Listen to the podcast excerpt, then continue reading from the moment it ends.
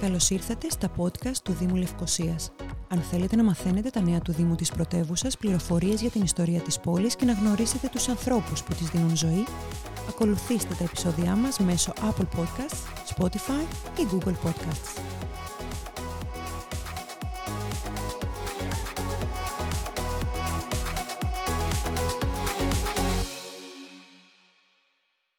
Ο Λούντβιγκ Σάλβατορ γεννήθηκε το 1847 στο παλάτι Πίτη στη Φλωρεντία και ήταν ο τρίτος γιος του μεγάλου δούκα της Τοσκάνης Λεοπόλδου του δεύτερου της οικογένειας των Αψβούργων της Αυστρίας.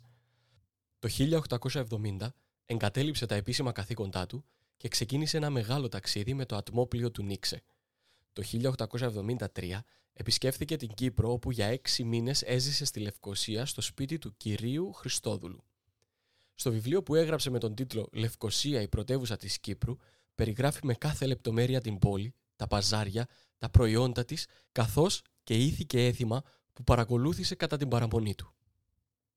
Η Λευκοσία εμφανίστηκε μπροστά στα μάτια μας, να κάθεται στην έρημη πεδιάδα, με τα λιγνά φοινικόδεντρα και τους μιναρέδες, με φόντο μία σειρά από γραφικά βουνά.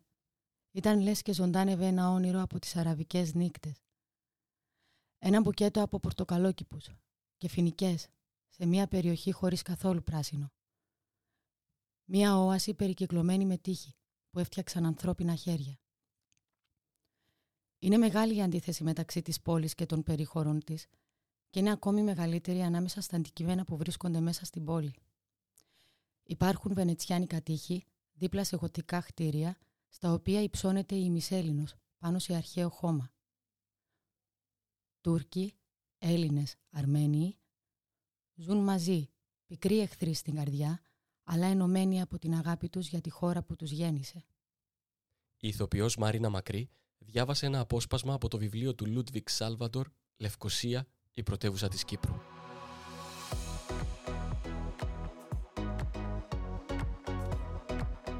Για όμορφες ιστορίες και την πλούσια ιστορία της πόλης, ακολουθήστε τα επεισόδια μας μέσω Apple Podcast, Spotify ή Google Podcasts.